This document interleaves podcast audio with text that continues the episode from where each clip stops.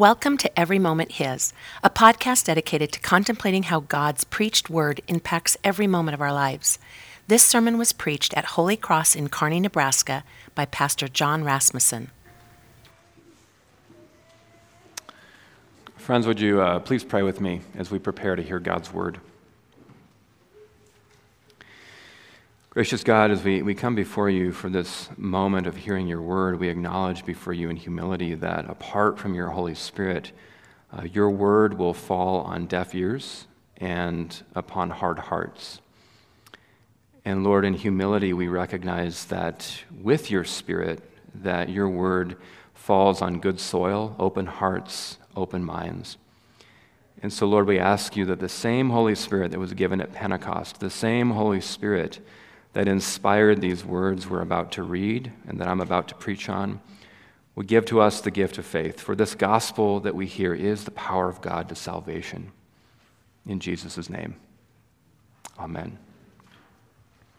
If you would, uh, go ahead and grab your Romans journal. If you uh, came in a little late and you missed the memo, uh, just uh, grab one of these uh, right in front of you. If you don't have one in front of you, look down the aisle or maybe behind you.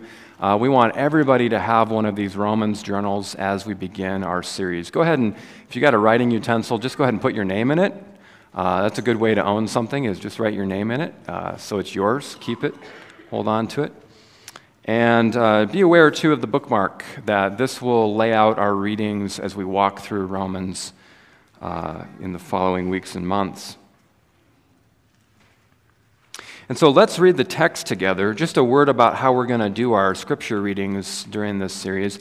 We will have uh, two readings uh, read beforehand our Old Testament and Gospel reading. These readings are picked out specifically to correlate with our reading from Romans. And then uh, we'll read the text uh, each Sunday right before the sermon. So we'll have it fresh in the mind as, as I preach it. So uh, we are in Romans chapter 1, starting at verse 1. Paul's greeting, verses 1 through 7. Paul, a servant of Christ Jesus, called to be an apostle, set apart for the gospel of God, which he promised beforehand through his prophets in the Holy Scriptures, concerning his Son, who was descended from David according to the flesh, and was declared to be the Son of God in power according to the Spirit of holiness by his resurrection from the dead Jesus Christ our Lord, through whom we have received grace and apostleship to bring about the obedience of faith for the sake of his name among all the nations, including you who are called to belong to Jesus Christ. To all those in Rome who are loved by God and called to be saints, grace to you and peace from God our Father and the Lord Jesus Christ. That's our text.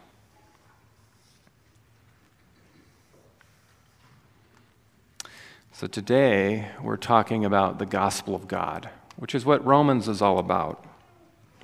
And as we begin today, as you hold this letter in your hands, what I want you to know is that this letter of Paul to the Romans that you hold in your hands is one of the most important things that has ever been written.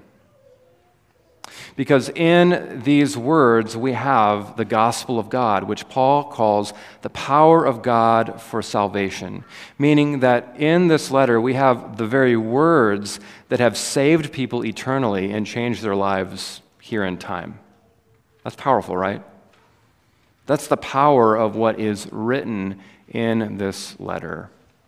In fact, as we look through the history of the church, we, we see just a couple examples of how this gospel of God made a profound impact on people's lives in this letter. Uh, so, St. Augustine, for example, he lived in the fourth and the fifth century, uh, arguably one of the most influential theologians in the Western church. Uh, he reports that he was converted to Jesus Christ as he was reading a passage, just a couple verses from Romans chapter 13. Or Martin Luther, who you're maybe a little more familiar with, uh, reports that it was while he was studying Romans that he had the experience of feeling as if he had been entirely born again because he received the gospel with clarity as he studied Romans. He, he recognized and saw the grace of God for sinners. The God who, by his righteousness, makes us righteous and welcomes us into his family. That's what Luther experienced as he read and studied uh, actually the text we're going to take a look at next week, Romans 1 16 through 17. In fact, we could say that the, this letter sparked the Reformation of the church. And so we can also say that our church, Holy Cross Lutheran Church, in some respects owes its existence to this letter because we are a church that's in the line of the Reformation's heritage, right? This gospel is powerful in this letter, and so that is why we're giving our attention to it, so that we as a congregation would be grounded in the good news of Christ and how it shapes our lives. So, the first thing I want to do is take a look at verse 1. I want you to see here uh, in verse 1 this phrase, the gospel of God. Let's just read verse 1 together. Paul, a servant of Christ Jesus, called to be an apostle, set apart for the gospel of God. I want you just to underline or circle uh, those three words, the gospel of God, because, friends, that is what all of Romans is about. That word gospel means, maybe write this over in the notes because it's good to remember this the whole letter. Gospel means good news. That's all it means. The gospel means good news. It means a pronouncement of victory. For example, if you uh, were alive in, in 1945 and you heard the good news that the war was ended, that's the gospel. It's not something you did, it's something you hear and you rejoice in. The gospel.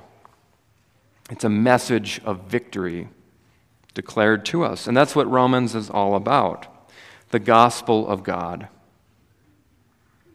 Now, this gospel of God has been proclaimed by Paul, who is an apostle. Paul's the one who writes to the Romans. Uh, he is an apostle, one who declares the good news. Uh, he's been set apart by God to make this good news, this proclamation of victory, known to the whole entire world both Jew and Gentile. Now, as we think about this gospel of God, I want you to think of it this way. Uh, I don't know if anybody remembers in the 1990s, for example, on TV, do you remember Publishers Clearinghouse?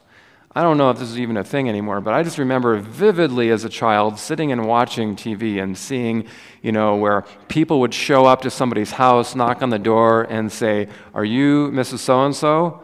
Here's a cardboard check for a million dollars. And there's, of course, tears and joy and elation. Um, I always thought as a kid, I'm like, when's that going to happen to me? um, now, I want you to imagine the gospel of God as an announcement very much like that. Now imagine that you are a person who's living in poverty, a person who's maybe foreclosing on your home, a person who is, you know, three or four bills behind on your, your utilities. Maybe you're a person who's just, you know, flat broke and about to be homeless. How would you experience that message of good news if that showed up on your doorstep? That is what the gospel of God is. It's, it's the good news that God has given his Son for us and brought forgiveness into our lives, that he has acquitted us who are sinners. And actually, we who are sinners are declared righteous because of what Christ has done. And we are given the gift of life instead of the death we deserve. That's the gospel. It's good news. It's spoken into our poverty, into our sin, into our brokenness. The gospel comes. It's not anything that we do. It's a pronouncement of victory given to us that we believe by faith, and it changes everything. Now, the gospel's simple. I want you to know this. The gospel's simple. It's simple enough that a five year old can hear it, believe it, and understand it. That Christ died for our sins, and he was raised from the dead, and that all who place their faith in him have that life and that forgiveness. It's simple. But the impact that the gospel makes on your life is not simple, it's actually really profound. There's a lot of dots that need to be connected once you hear this gospel and believe it. Just like if somebody showed up to your house and gave you the announcement that you are the recipient of $1 million, no strings attached, that's a simple message, but you've got some dots to connect, right? Like, how does this impact my life tomorrow and next year how do I live in the freedom of this gift and the possibilities opened up by it? But how do I also live with responsibility as I've received this gift? You see, there's a lot of dots to be connected.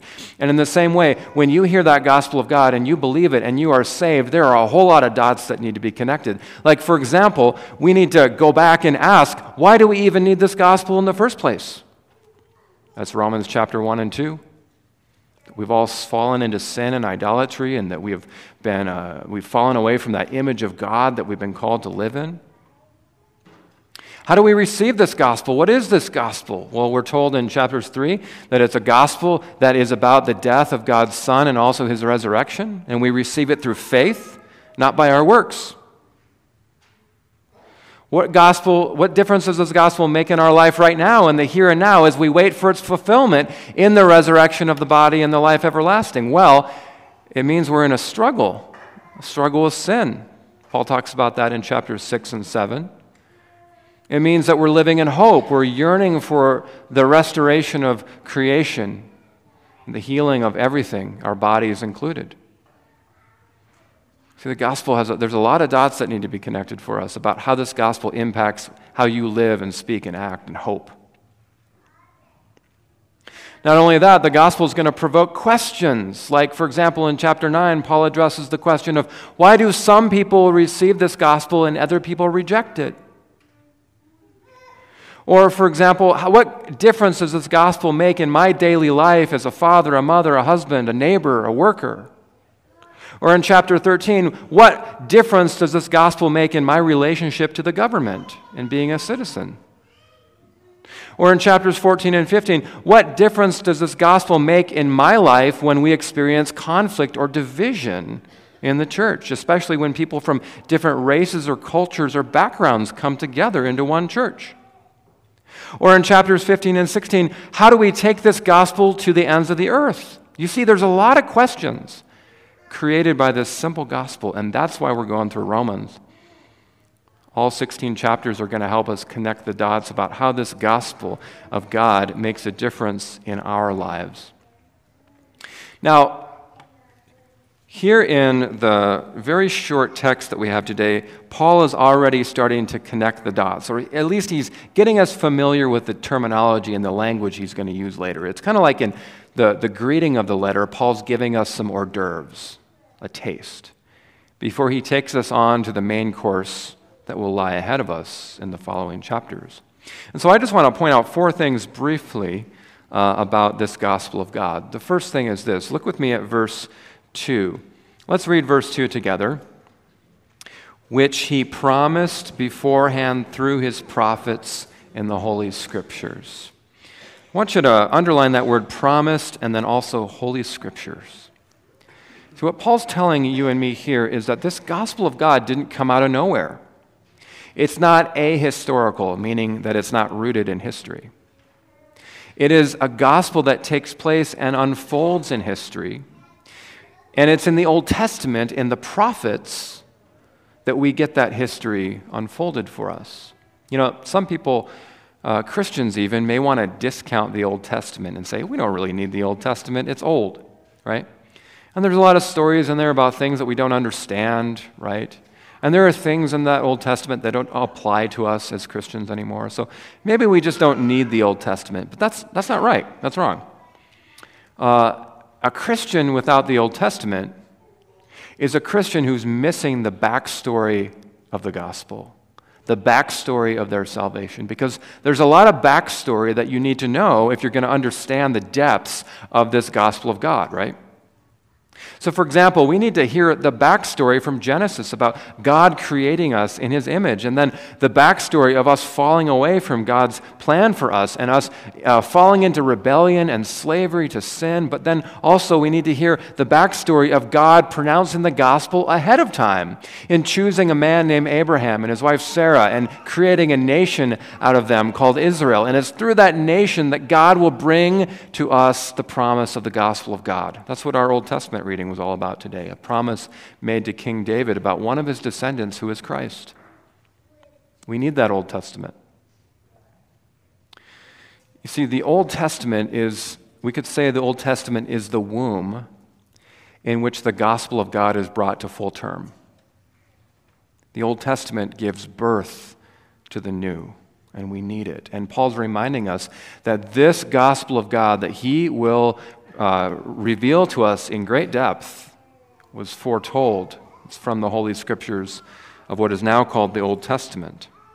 And that's why in this letter you will see that Paul will time and time again quote the Old Testament and refer to its characters and its stories as he supports um, his claims about the gospel.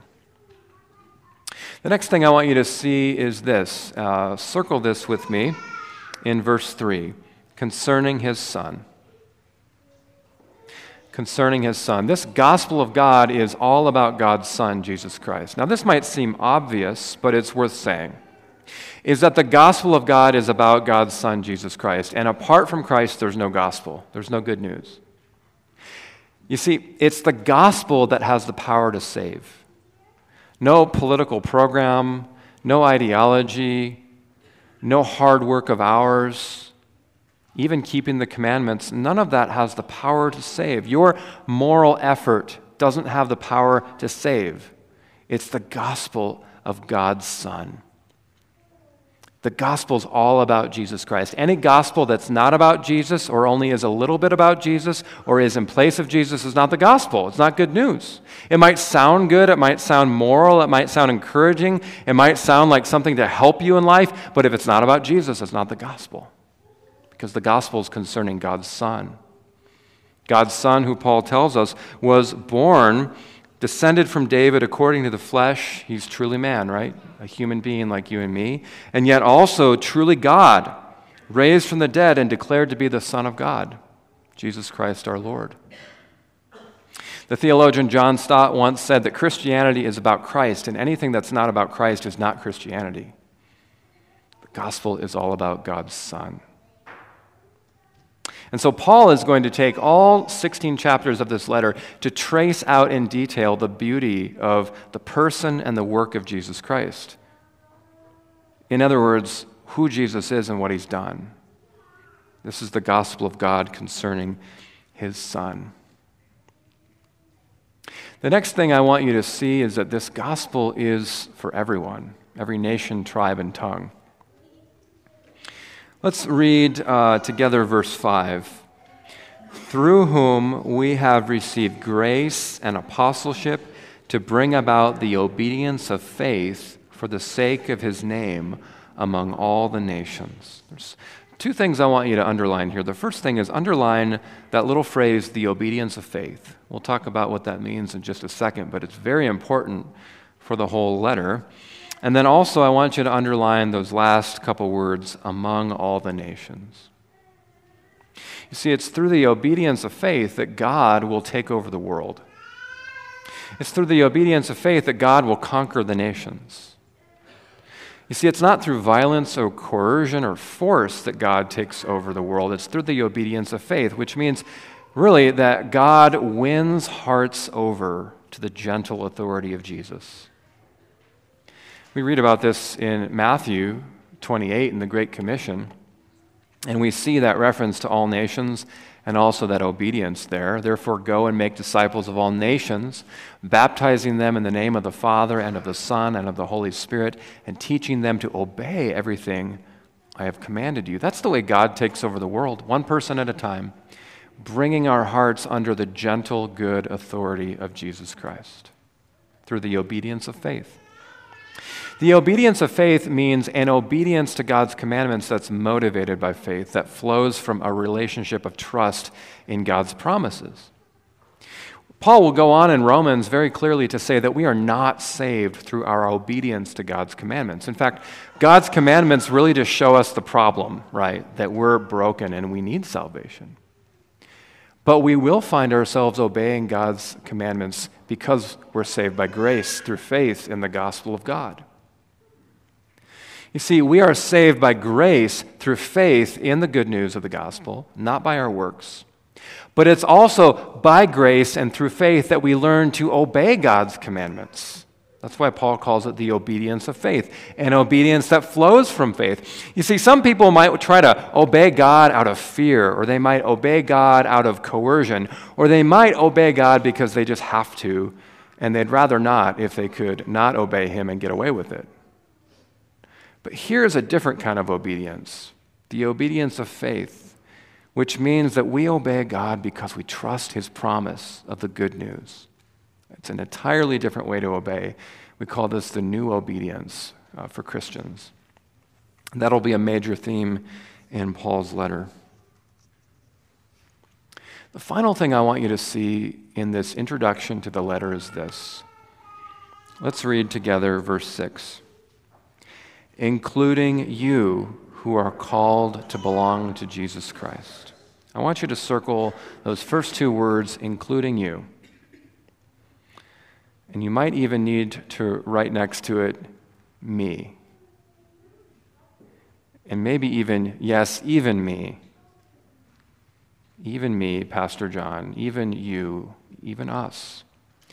This gospel of God that is declared in great detail in Romans is not just some letter that Paul wrote a long time ago to some Christians in a place called Rome. It's actually a letter that is inspired by the Holy Spirit and included in our scriptures for you. This gospel of God is personal. God's desire is that you would know this gospel by heart. You know, I've got, um, I've got a, a, Macintosh computer, you know, one of those, uh, it's, I, I can't even remember what kind it is. I just know it's uh, one of those kind of razor thin laptop things.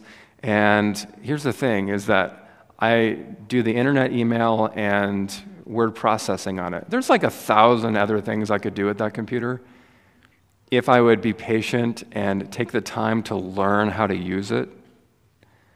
That's kind of what Romans is. You know, sometimes you might be operating just on email and word processing when it comes to understanding your salvation you've been given in Christ, the gospel of God. Wouldn't it be good to enter into a fuller understanding of what God's given you in Christ to use like all the features? Uh, that's what Romans is. It's recognizing that this gospel of God is for you, and that has profound implications. This gospel is for you, you who are called to belong to Jesus Christ. What could be more beautiful than that? This gospel is for you who are individually called out by God and loved by Him, given grace and peace. Maybe some of you have the experience of reading letters uh, from maybe, maybe somebody who's now your spouse. Um, you know, when I was uh, dating my wife, we would write back and forth. We were living in different states, and so we'd write letters back and forth. And, and I have those letters at home, and, and I keep them, I treasure them, I hold on to them. When I got a letter from my now wife, during that time that we were dating, I tell you what, I was a scholar of those letters. Like, I would read them word for word, I'd decipher the meaning, I'd read them again. They were a source of comfort. If you receive a letter from somebody that loves you, aren't you going to do the same? That's what this letter is. This letter of Paul to the Romans is really like a letter of love from God to you because he's declaring the great, profound love he has for you in each of its words. And, so, wouldn't we do well to, to treat this like a love letter? You know, don't just lay it aside and let dust collect on it. Don't leave it here. Take it with you and study it and learn it and know it. And maybe you'll run into some things that are confusing, that you don't understand. That's why we're preaching through the whole thing, right? Um, hold on to this letter and treasure it because it is God's message of love for you individually. And it has the power of God for your salvation and mine. It has the power of God for our forgiveness, for our healing. It has the power of God to give us strength for the present and hope for the future. And so, friends, let's Let's hold on to these words. Let's study them well.